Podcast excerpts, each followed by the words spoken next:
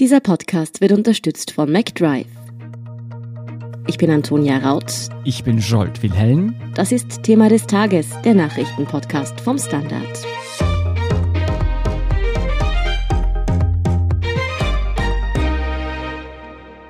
2020 ist für die allermeisten von uns nicht gelaufen wie geplant. Aber um das Jahr nicht nur mit schlechten Nachrichten zu beschließen, präsentieren wir Ihnen bis Weihnachten in insgesamt drei Folgen die Highlights aus der Unterhaltungswelt. Über Gaming und Literatur haben wir bereits in den vergangenen Wochen gesprochen. Heute blicken wir auf die spannendsten Filme und Serien des Jahres was Sie unbedingt gesehen haben sollten, was überrascht hat und was die großen cineastischen Enttäuschungen waren, verraten Dominik Kamal-Sade und Doris Prisching vom Standard. Und wir erfahren auch, worauf sich Film- und Serienjunkies 2021 freuen dürfen. Dominik, du bist unser Filmkenner. 2020 sind ja weniger Filme angelaufen als in anderen Jahren.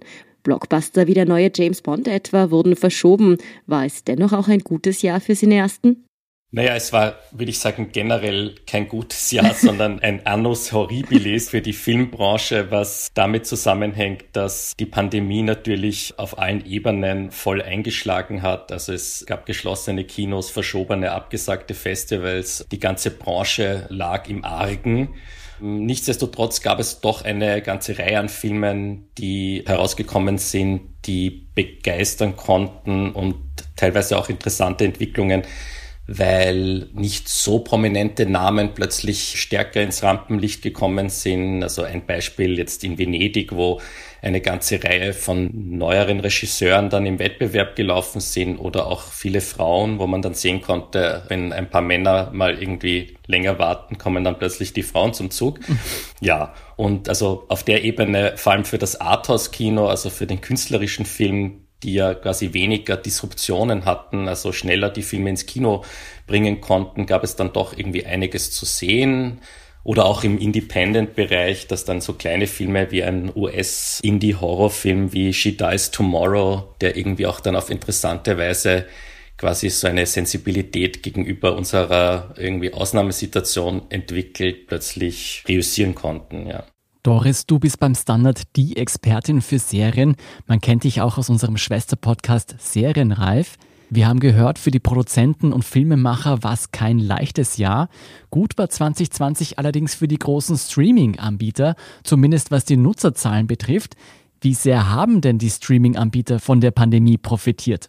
Ja, du hast schon ganz richtig die Einschränkung gemacht, dass die Streaming-Anbieter profitiert haben, was die Nutzerzahlen betrifft. Es hat natürlich durch die diversen Lockdowns eine Hinwendung gegeben zu den Streaming-Anbietern. Davon haben sicher die großen Plattformen profitiert, nämlich Netflix und Disney Plus. Es zeigt sich aber auch, dass die Qualität ein Thema ist, ein Kriterium ist. Und da war 2020, würde ich jetzt einmal sagen, durchaus ein schwieriges Jahr. Nämlich Content is King. Das ist so, diese Plattformen müssen bespielt werden und deshalb wird produziert wie verrückt. Und das ist auch 2020 so gewesen. Es hat zwar Unterbrechungen gegeben, aber die Massenproduktion, muss man sagen, hat allgemein zu einem qualitativen Downgrading geführt. Das ist meine ganz starke Überzeugung. Man hat das Gefühl, alle sind hinter ähnlichen Zielgruppen her beforschen den Markt und nach diesen Marktforschungsstudien wird produziert. Das sieht man besonders, finde ich, bei Netflix. Wir sehen Horden an jungen Erwachsenen, die sich in irgendeiner Art und Weise beweisen müssen. Da gibt's äh, Singles, die hoch im Kurs sind und quasi auch die Zielgruppe dann wieder bespielen sollen. Wir haben lebenslustige Paare. Wir haben nach wie vor, und das ist interessant durchaus, weil sich das auch 2021 wieder zeigt, die Dystopie bleibt nach wie vor hoch im Kurs, trotz der schwierigen Zeiten. Äh, und es gab Horror. Es gab einige, aber nicht sehr viele Highlights, über die werden wir vielleicht noch reden. Genau, das wäre nämlich mein nächster Punkt, Doris. Wenn du jetzt eine Serie nennen müsstest, die dich heuer total vom Hocker gehauen hat, was würdest du sagen? Also vom Hocker hat mich Gott sei Dank nichts gehauen. Das hätte vielleicht wehgetan. Aber ja, also ich würde schon sagen, trotz meiner vorhin vorgetragenen Klage über die mangelnde Qualität, es hat, wie gesagt, einige Höhepunkte gegeben, die da schon aus der Masse herausragten. Ich finde, die Serie, die am besten in dieses Jahr gepasst hat, war schon The Queen's Gambit. Ja? Dieses Schachspielen, dieses Ich lasse mich nicht klein kriegen, die Aussage sozusagen, ein Ziel sich setzen, nicht auf aufgeben, weitermachen, dranbleiben, an sich glauben, aber auch sich helfen zu lassen, ja. Inmitten einer sagenhaften Ausstattung, wie es The Queen's Gambit eben halt auch gezeigt hat und mit einer wirklich sehr ausdrucksstarken Hauptdarstellerin, das war tatsächlich herausragend und wirklich ein Hochgenuss. Men are gonna come along and want to teach you things. Doesn't make them any smarter. You just let them blow by, and you go on ahead and do just what and how you feel like. Someday you're going to be all alone, so you need to figure out how to take care of yourself. Beschäftigt hat mich außerdem Little Fires Everywhere, Reese Witherspoon und Kerry Washington in einem wirklich wendungsreichen, tiefgründigen feministischen Thriller-Drama. Ich fand es wirklich sehr, sehr spannend. Großartig, weil ich ein totaler Jude Law ähm, ihn praktisch verfolge auch, äh, war Stalkerin. so, so ein bisschen, ja, fand ich The Third Day. Und besonders lustig habe ich gefunden The Great über die junge Katharina, die Große, ist wirklich ein Schauvergnügen und fand ich wirklich einen guten Schmäh, wie man so sagt. Oder um es mit der Tonalität der Serie zu sagen, Hossa. Ja, man muss sagen, teure Megaproduktionen haben Netflix, Amazon und Co. dieses Jahr wirklich wie am Fließband produziert und rausgehauen. Es gibt aber dennoch auch immer wieder kleinere Produktionen, die so richtig durchstarten. Welche Serie wurde heuer unerwartet zum großen Erfolg? Ja, also tatsächlich unerwartet hat ein Dokumentarfilm gepunktet. Wir erinnern uns gerne zurück an Tiger King.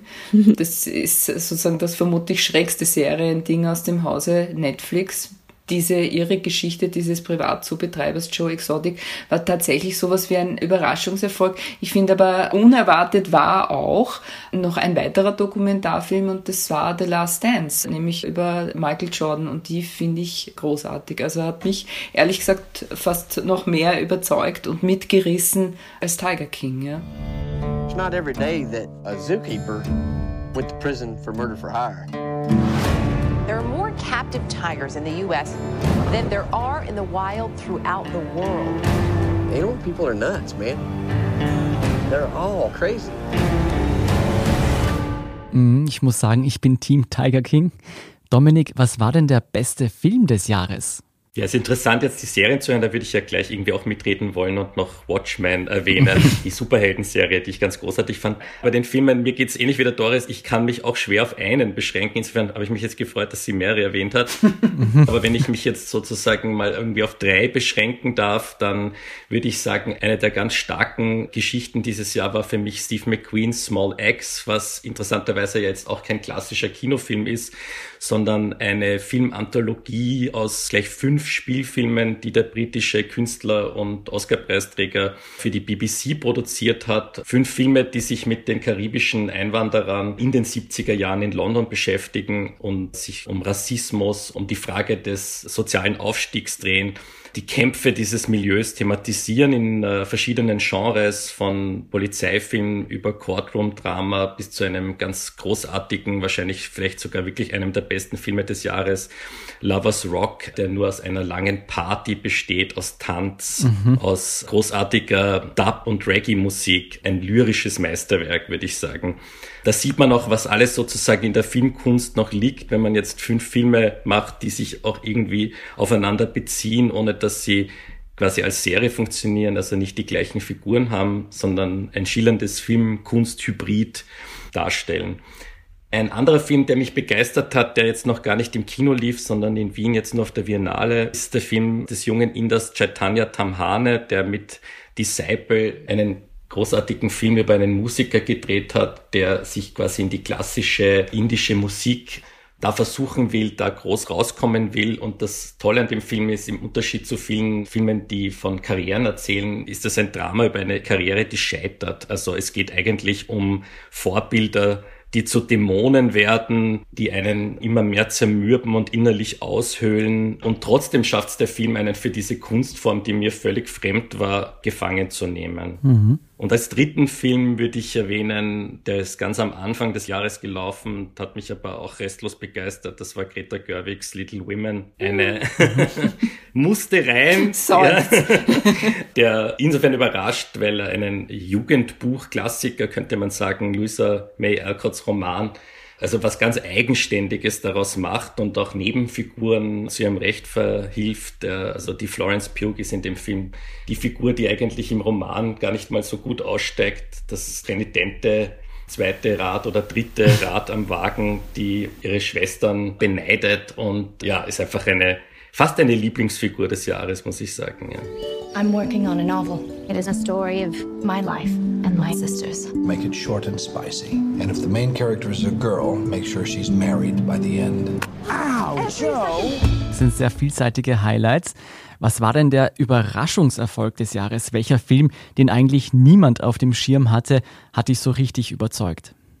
Also es gab jetzt keine Überraschungen, würde ich sagen, auf der Skala der großen Produktionen, aber ein Film, den ich wirklich herausheben möchte, um auch einen österreichischen Film herauszuheben, mhm. ist ein ganz kleiner Dokumentarfilm, nämlich Lisa Webers Dokumentarfilm Jetzt oder Morgen.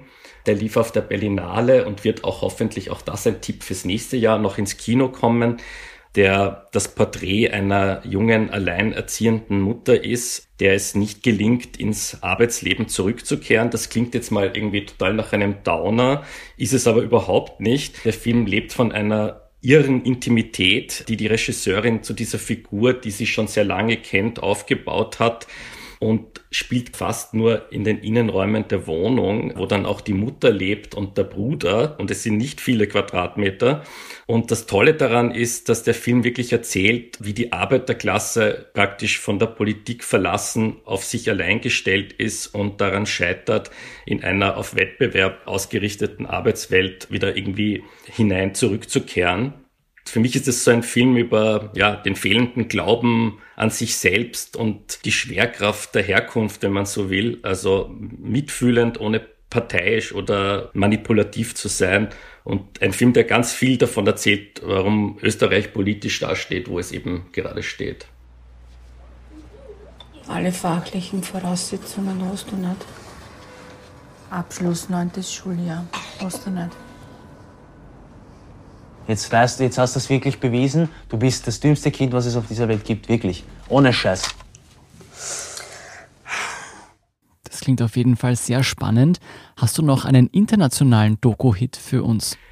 Habe ich auch. Und zwar, da ist es irgendwie ein ganz großer des Dokumentarfilms, nämlich Frederick Wiseman, der hat mit City Hall einen Film gemacht über das Rathaus von Boston mit seinem höchst fidelen und omnipräsenten Bürgermeister Marty Walsh, natürlich ein Demokrat. Das Tolle an dem Film ist, gerade weil er im Wahljahr, im US-Wahljahr 2020 herauskommt und man ja sich im Herbst mit der wichtigsten Entscheidung der USA seit langem, was das anbelangt, beschäftigen konnte, was Wiseman zeigt und was mich wirklich verblüfft hat, ist, wie gut die Demokratie in Amerika funktioniert. Das sollte man nicht glauben. Aber wenn man dieses Rathaus sieht, das unglaublich divers aufgestellt ist, das Minderheiten respektiert, und zwar links wie rechts, dann beginnt man eigentlich wieder an die Demokratie zu glauben. Und da der Film mit viereinhalb Stunden dauert, hat man auch genug Zeit, die kleinen Schwächen zu erkennen, die es gibt. Also er ist jetzt überhaupt nicht so, dass er irgendwie idealisiert oder so, ja. Also man kennt dann zum Beispiel auch so die rhetorischen Tricks vom Bürgermeister, der bei jeder Gelegenheit, egal wo er auftritt, irgendeine Anekdote zum Besten gibt. Doris, jetzt würde mich noch interessieren, hast du einen Geheimtipp aus der Welt der Serienauflager, der die Herzen sogar von denen höher schlagen lässt und den wir vielleicht noch nicht kennen, auch wenn wir Netflix gefühlt durchgebinged haben und Amazon dieses Jahr. Sowas irgendwie richtig Gutes, das einen jetzt vielleicht auch noch durch die weniger ereignisreichen Weihnachtsfeiertage bringen könnte. Ja, also Weihnachten, wenn man sagt, braucht man irgendwie was Schönes, etwas, was gut tut, dann würde ich wirklich wärmstens empfehlen Gentleman Jack. Ja. Gentleman Jack ist großartig und Gentleman Jack handelt von der im 19. Jahrhundert lebenden Anne Lister, dargestellt von äh, Suran Jones. Die verfolge ich jetzt auch, weil sie so toll ist. Die hat es angeblich wirklich gegeben und zwar war Anne Lister eine englische Gutsbesitzerin und Industrielle. Die Serie basiert auf den Tagebüchern von Lister, die einen Umfang von, und jetzt muss man wirklich einmal sich das auf der Zunge zergehen lassen, von über vier Millionen Wörter. Ich weiß nicht, oh, wow. wie es dazu gekommen ist. Und die hat sie aber nicht nur quasi geschrieben in lesbaren Wörtern, sondern sie hat sie auch in einem geheimen Code verfasst. Ja. In Großbritannien ist sie sehr bekannt und die Serie ist wirklich sehr erfolgreich gewesen, wohl auch deshalb. Was ist jetzt so großartig an ihr? Das ist zum einen die Selbstverständlichkeit, mit der Lista ihre Linie durchzieht. Also sie ist sozusagen eine reiche Guts Besitzerin und damit gelingt es ihr mit einer wirklich ganz großen Selbstverständlichkeit. Sie tritt ein bisschen auf wie ein Mann, muss man sagen, hat aber eine sehr, sehr weibliche, herzliche Seite und ist quasi adelig im besten Sinne, dass sie sich nämlich um ihre Leute kümmert, ja, und zwar sich gut kümmert Darüber hinaus ist die Anne Lister, und wahrscheinlich hat sie auch deswegen ihre ganzen Schriften in einem geheimen Code verfasst, lesbisch. Und sie hat eine lesbische Beziehung, die sie mit einer großen Selbstverständlichkeit lebt, obwohl es natürlich zu der Zeit völlig verboten ist. Ja. Und es traut sich aber auch niemand irgendwie etwas sagen. Ja. Also das wissen alle Dorfbewohner, aber sie ist halt irgendwie so sakrosankt, natürlich dann auch nicht. Es wird dann schon irgendwie enger und enger, weil sie halt irgendwie dann so eine Beziehung hat ja, und dann schon sich darüber hinwegsetzen muss und da wirklich auch wieder stark auftreten muss. Jedenfalls, ich habe noch nie zuvor eine kraftvollere und energischere und gleichzeitig so super coole Robin Hood gesehen. Do you never ever worry about what things look like? Is it wise to collect the rents? Why shouldn't I? Because it's a man's job. You think because I'm a woman I'll be persuaded to take less? Would you ask a man to take a lesser price? No. I thought that you might be more reasonable. Oh, you mean softer? Well, now you know me better. Und abgesehen davon, die Frisur, die sie hat, ist großartig. Man muss sich das ansehen. Doris, das klingt, als hättest du mir mit diesem Tipp jetzt ein vorzeitiges Weihnachtsgeschenk gemacht. Schau, schau. Oh. Viel Spaß damit, du wirst es haben. Dieselbe Frage und Erwartung jetzt an dich, Dominik. Welchen Film muss ich heuer noch gesehen haben, der aber vielleicht irgendwie auch durch die Pandemie bisher untergegangen ist? Ja, ich kann ein bisschen an der Doris anschließen, von wegen einer Frauenfigur, die irgendwie in Männerdomäne sich bewährt, habe ich Männern, die was nicht so männliches an sich haben. Und zwar gab es einen ganz großartigen Western von der Kelly Reichardt, überhaupt eine meiner Lieblingsregisseuren, der heißt First Cow.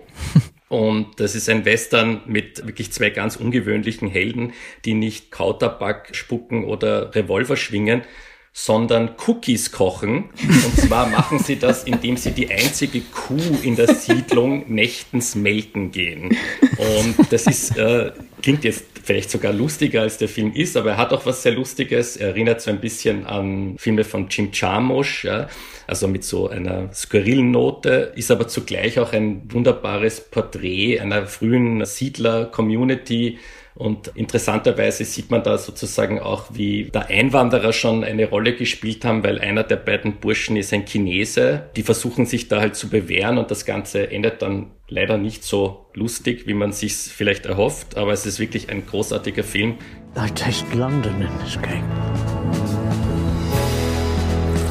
We have to take what we can when the taking is good. Seems dangerous. So is anything worth doing? Und ein anderer Film, der für mich ein bisschen untergegangen ist, der auch eine sehr unübliche Männerfreundschaft zum Thema hat, ist The Climb von Michelangelo Covino. Das sind zwei Männer, die Freundschaft muss einige Tests bestehen. Es beginnt damit, dass sie gemeinsam Radfahren, also bergauf einen Hügel, wo der eine von einer Frau schwärmt, die er ehelichen will und ihm der andere dann, während sie da Radl fahren, mittendrin gesteht, dass er mit ihr auch schon geschlafen hat. Und solche quasi kleinen Episoden baut der Film zu seinem Art, wie soll man sagen, Reigen eigentlich aus Episoden. Der lief ganz kurz nur im Kino bei uns und ist halt ein Film, den man gerne mehr Publikum gewünscht hätte. Ja. Für Weihnachten fände ich auch noch gut The Good Lord Bird, weil wir gerade über Freundschaften gesprochen haben. Das ist die Serie mit Ethan Hawke und da geht es um Sklaverei und das ist auch sozusagen so eine Befreiungsgeschichte, die, finde ich, unheimlich gut tut. Hoffnung und viele spannende Episoden für vielleicht einsame Weihnachten. Das waren jetzt die Glanzpunkte. Was waren für euch denn die großen Enttäuschungen des Jahres? Doris, welche neue Serie oder Staffel hast du schon sehnsüchtig erwartet und wurde es dann so richtig ernüchtert zurückgelassen? Ja, also leider muss ich sagen, sind da einige österreichische Projekte dabei. Äh, also, na, man muss es sagen, ja, also es wurde irrsinnig viel Wind darum gemacht, es wurde viel, viel Wind um M gemacht, eine Stadt sucht einen Mörder und ist dann im Grunde genommen nicht das gewesen, was man erwartet hat.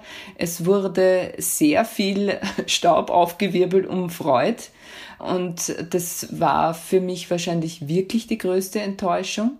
Was war so enttäuschend für dich?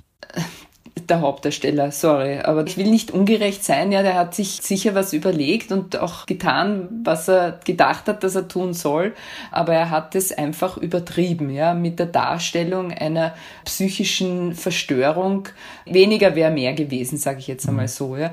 Und leider auch, muss man sagen, der Andreas Bohaska, der also die erste Staffel von der Neuauflage von Das Boot, finde ich durchaus beachtlich hingekriegt hat, hat mit der Nachfolgeserie, wo er eben gesagt hat, das ist etwas, was er jetzt etwas leichteres und das ist äh, so eine Art Superhelden irgendwie Ding äh, gewesen. Das hieß Alex Rider und das hat auch nicht überzeugen können. Eine weitere negative Überraschung war die zweite Staffel von Das Boot da hat sich für mich wiederum gezeigt, dass es wirklich besser ist, bei gar nicht so wenigen Projekten es bei einer Staffel zu belassen.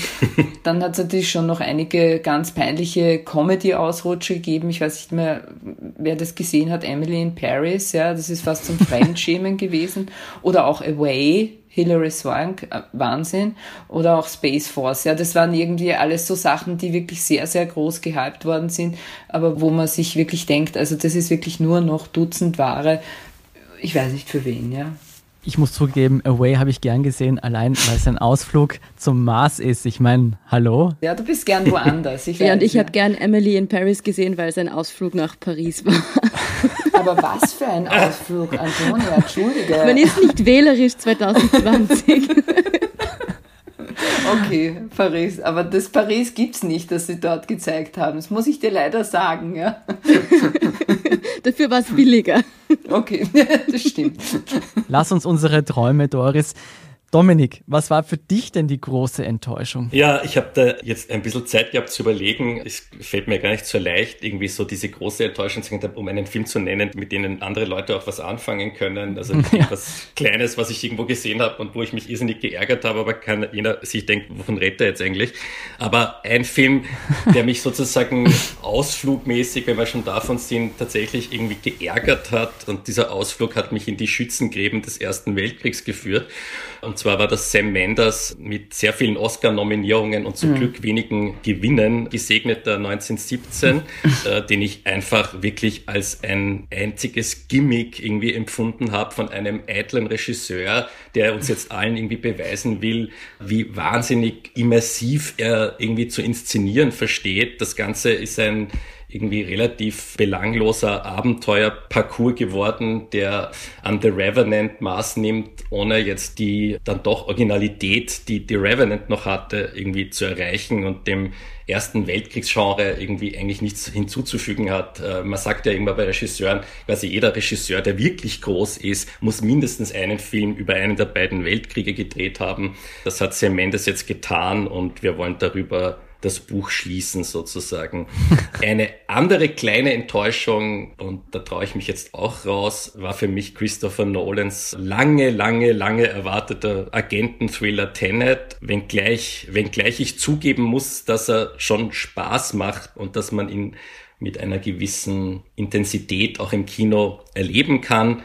Aber irgendwie habe ich dann doch am Ende das Gefühl gehabt, dass ich irgendwie so einem riesen Bluff irgendwie jetzt gerade zugesehen habe, mhm. wo man sozusagen ein paar wirklich grandios inszenierte Szenen hat, die wirkliche Gusto-Stückel sind und wo man auch sieht, dass das tatsächlich einer der ganz großen Regisseure des Gegenwartskinos ist, aber zugleich, und das hat wahrscheinlich dann doch auch mehr mit dem Plot zu tun, war das für mich irgendwie so ein Film, der irgendwie, wie sagt man im Englischen so schön, ein Wreck ist, also ein Schiffswrack, unter dem ein Meisterwerk äh, begraben liegt. Ja.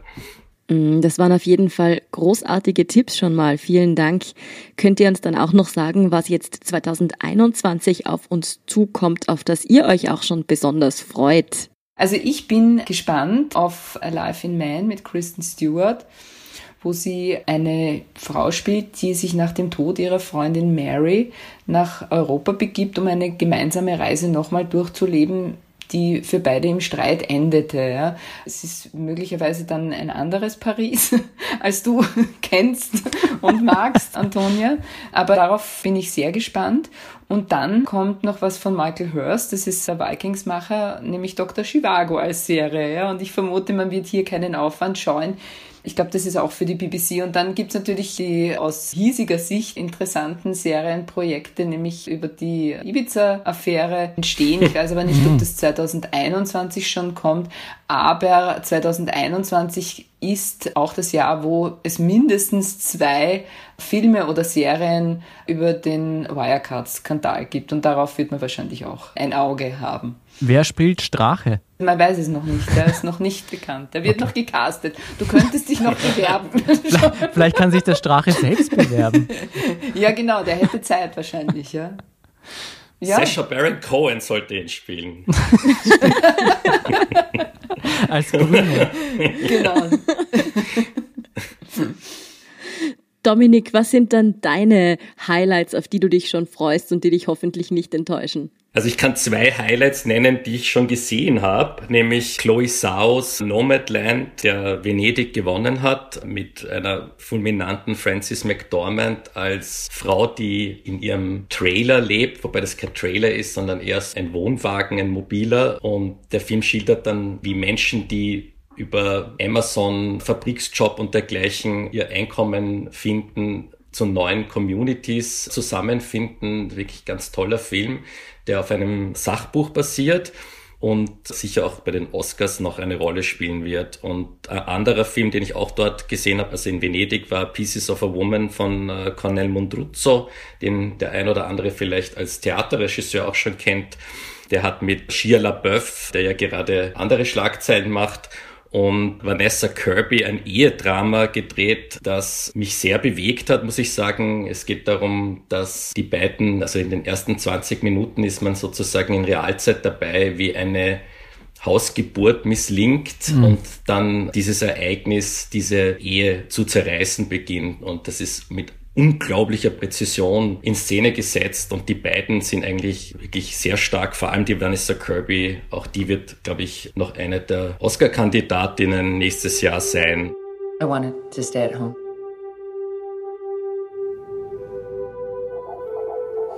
She sounds really good. Hi, baby. I wanted the baby to decide when she wanted to come. My daughter came into this world.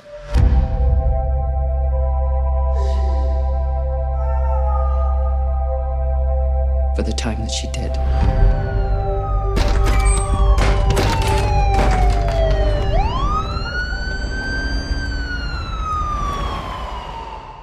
Interessant ist auch, dass die Rolle von Shia LaBeouf vielleicht sogar ein bisschen was wenn man die jüngsten Geschichten gehört hat, autobiografisches hat. Er ist unglaublich bully in dem Film. Äh, also er hat eine geradezu penetrante sexuelle Aufdringlichkeit. Also man hat das Gefühl, dass sich da sozusagen Realperson und fiktive Person in gewisser Weise auch irgendwie wiederentdecken. Also das ist ein schönes Beispiel dafür, dass vielleicht Cancel Culture nicht so viel bringt, wenn man auch über solche Filme ein bisschen Einblick dann in Schauspielerleben gewinnt und es ja doch interessant sein kann, solche Energien dann auch im Kino zu sehen.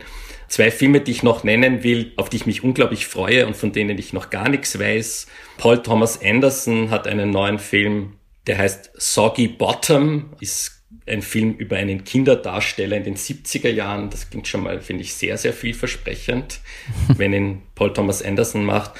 Und die Cohen-Brüder, die ich in der Regel auch sehr verehre, haben Hört, Hört Macbeth adaptiert. Mhm. Und auch das dürfte ziemlich interessant sein. Und vielleicht als kleinen dritten Film noch Leo Carac, einer meiner französischen Lieblingsregisseure, der unter anderem Holy Motors oder Die Liebenden von Pont-Neuf gemacht hat, hat ein erstes Musical gedreht und zwar mit Adam Driver und Marie Cotillard, also eine echte Traumbesetzung. Auch wenn 2020 ein hartes Jahr für alle Film- und Serienfans war, dürfen wir uns 2021 also wieder auf ein paar Lichtblicke auf den Bildschirmen und Leinwänden freuen. Vielen Dank Dominik Kamal-Sade und Doris Prisching für diesen Rück- und Vorausblick. Danke euch. Sehr gerne. Wir sind gleich zurück.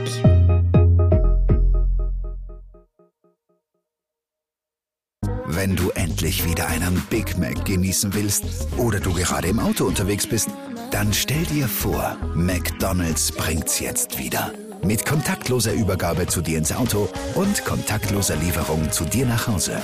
It's good to be safe mit McDrive und McDelivery. Und hier ist, was Sie heute sonst noch wissen müssen. Erstens. Bundespräsident Alexander Van der Bellen plädiert für die Aufnahme von Geflüchteten. Van der Bellen schaltet sich damit in die hitzige Debatte um die katastrophale Lage tausender Migranten in griechischen Lagern ein. Die Menschen hausen dort unter widrigsten Bedingungen und hoffen auf eine Weiterreise in die EU. Auch auf Gemeindeebene mehren sich nun die Stimmen für eine Aufnahme Geflüchteter. Neben ersten ÖVP-Bürgermeistern will nun auch die Stadt Innsbruck mindestens 50 Geflüchtete aus Lesbos aufnehmen. Zweitens, Österreichs Reiche sind noch reicher als gedacht. Das ergibt eine neue Studie der Arbeiterkammer. Demnach besitzt das reichste Prozent 40 Prozent des Gesamtvermögens. Diese Zahl stammt aus dem sogenannten Vermögensrechner der AK, den sie heute Dienstag präsentiert hat. Dieser soll zeigen, wie ungleich das Vermögen in Österreich verteilt ist. Und drittens, David Alaba ist wenig überraschend Österreichs Fußballer des Jahres. Er hat die Wahl zum siebten Mal in Folge gewonnen, das hat vor ihm noch keiner geschafft. Gekürt wird der Fußballer des Jahres in Österreich von zwölf Bundesliga-Trainern. Mit dem Sieg der Champions League mit Bayern München war Alaba auch dieses Jahr der klare Favorit. Wie es für Alaba im nächsten Jahr weitergeht, ist unterdessen noch immer unklar. Sein Vertrag mit den Bayern dürfte ja nicht verlängert werden. Und die aktuellsten Informationen zum weiteren Weltgeschehen finden Sie wie immer auf derstandard.at. Um keine Folge von Thema des Tages zu verpassen, abonnieren Sie uns bei Apple Podcast oder Spotify. Unterstützen können Sie uns wie immer mit einer 5-Sterne-Bewertung und vor allem indem Sie für den Standard zahlen. Alle Infos dazu finden Sie auf abo.derstandard.at und dst.at slash supporter. Danke für Ihre Unterstützung. Ich bin Jolt Wilhelm. Ich bin Antonia Raut. Baba und bis zum nächsten Mal.